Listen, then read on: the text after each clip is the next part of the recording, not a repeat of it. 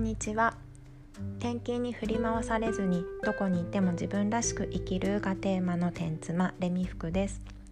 この番組では自分らしく生きるってどういうことなのかを考えるヒントをお話ししていきます。今日はストレスなく投資を楽しめる人に共通していることをテーマにお話しします。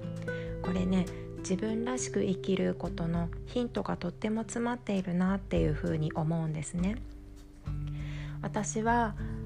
昔銀行員として働いていて窓口で運用相談を受ける仕事をしていました56年やっていたと思うんですけど毎日窓口でお客様の資産運用についての相談を受けてそれで投資信託とか保険商品とか販売するお仕事をしていたんですね。なので結構たくさんの人の運用相談に乗ってきたと思います。その中でストレスなく投資を楽しんでいる人こういつも充実した感じの人っていうのはねとっても自分の人生を生きていて魅力的だなっていうふうに思う人が多かったんですね。もちろんそういう人の方が利益も出ていたように感じます。でそういう人に共通していることは何かっていうとそれは自分で決めるということなんです。まあ、私たち販売員が市況今世の中はこういう動きをしていますよだとか新しくこういう商品が出ましたよとかねいろいろお話しするんですけど自分でまあいい意味で人の話を聞かないっていう言い方もできるかもしれないですが全部自分でね私はこういうふうに思うからこうしますっていうふうに決断することができるんですよ。なので利益が出てたらサクッと売ることができます。結構ね大抵の人はこう利益が出始めるともっと上がるんじゃないかって思ってなかなかね利益を確定することができなかったりするんですけど自分で決められる人っていうのは例えば50万円投資信託を買って10万円利益が出てたとしますよね。もう私の目標は10万増やすことだったのでこれでいいですって言ってサクッと売却するんですよ。下がった時もあもうこれ以上下がったらもう売るって決めてたんで今売っちゃいますとか言える、ま下がった時の撤退も早いんですよねなので結構大きな損失が出る前に売ることができたりします。でまあ売ったお金でまた次いいのがあったら買いますとか言ってねどんどん次に進んでいくことができる人が多かったなと思います。それに対して自分で決められない人っていうのは人の意見とか周りの情報に流されてしまう人ですね。まあ、そういう人たち、まあ、そっちの人の方が明らかに多いなというふうに思うんですけどやっぱりねああすればよかったこうしておけばよかったっていう後悔があったりとか不満が多かったりとかするなというふうに思います。もちろん利益が出て売ることができればやったーなんて言ってね喜ぶんですけどそれでもその後売った商品の値動きを見てもっと高いところまで行ったっていうのを見ると後悔しちゃうんですよ。あの時なんで売っちゃったんだろうってもっと待ってればよかったのにとか言ったりしてねね利益が出てるのにそれでも不満を持つんですよ。それって自分で決めてないから人の意見に流されているので人のせいにしちゃうとどうしてもそうやってこう不満に思う気持ちっていうのが出てくるんだなっていうふうに思います。自分でねサクッと決める人はその後の値動きを多分あんまり見てないか見ててもわあ上がったんだなぐらいで終わるんですよね自分も利益出てたしなるほどねみたいなこういう動きをその後するんだねみたいな感じで全然引きずらないんですよね。で人の意見に流されてしまう人っていうのは決断することも遅いです。こう自分でね決めることができないのでいろいろ意見を集めて情報を集めて考えるんですけど決断が遅いので下がった時に値段が下がった時に結構ずるずると持ち続けてしまう方が多いなというふうに思います。まあ、私もね人のこと言えないんですけど投資信託とか値動きのあるものって、まあ、下がった時ずっと持ってて売らなければその損失は確定しないっていう性質があるんですね。下がってもずっと持ってていつか上がってきた時に売ればそれは利益になるから売らないで待っているっていう考え方もできるんですけどじゃあその上がってくるのがいつになるのかっていうのもわからないし2年3年45年10年かかるかもしれないしどこまで下がるかっていうのも分かんないですよね。なのでこう投資で成功しやすい人っていうのは下がった時も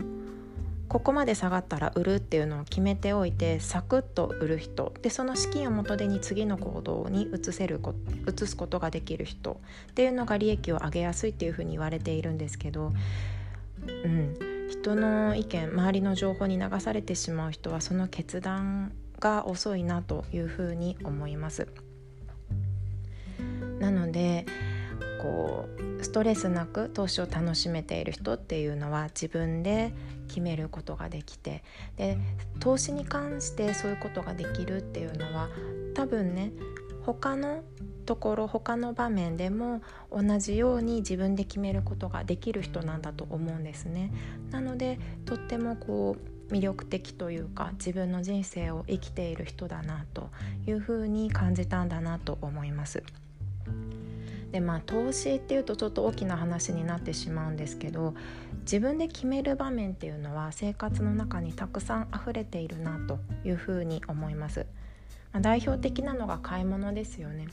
家にあるものっていうのは全て自分か他の家族が決めて買うということを選んで家に持って帰ってきたものなんですけどそれでもやっぱりこれ使いにくいなとか気に入ってないなとかいうものたくさんあったりすると思うんですね。うん、安く買って失敗したなって思うことが多いの例えば女性だとお洋服とか多いかなと思うんですけど買い物にね行ってフラッとセールされていたニットが目についたと。で安かったからなんとなく買ってみたけれども着てみると着心地が悪かったりとかなんかシルエットが気に入らないなとかなってあんまり着なくなってしまう失敗したななんて思ってしまう経験あると思います。私もあります。それは安くなってたからセールになってたから買ったっていう周りの状況に流されてしまったお買い物だったからなんですね。安いニットが欲しいっていうのを目的に買い物に行ってそのニットを見つけては安いやったと思って買ったらすごく満足のいく買い物だったと思うんですけど別に安いニットが欲しかったわけじゃないじゃないですか後から不満が出てくる時って。本当は着心地のいいニットが欲しかったかもしれないしこうシルエットが綺麗な着痩せして見えるニットが欲しかったかもしれない。流されてしまって自分の欲しかったものちゃんと自分で決められなかったから後で後悔するというようなことになってしまう。でこういう小さな日々の積み重ね一つ一つは些細なことだけれども一つ一つ意識的にね自分で決めるっていうのと向き合ってみるとこう自分で決めることの練習にもなるしそれが大きな人生自分のね自分らしく生きるっていうのを作っていくことになるかなというふうに思います。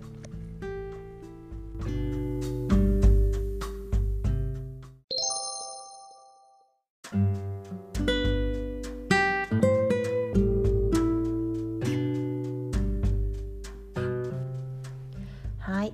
今日はストレスなく投資を楽しめる人自分の人生を生きている人に共通していることは自分で決めるということだよというお話をしました。今日のこの収録はね2回目なんですよ撮るの。ちょっと1回目失敗しちゃって。私ね撮った後に1回自分で全部投資で聞いてみてそれから流すようにしているんですけど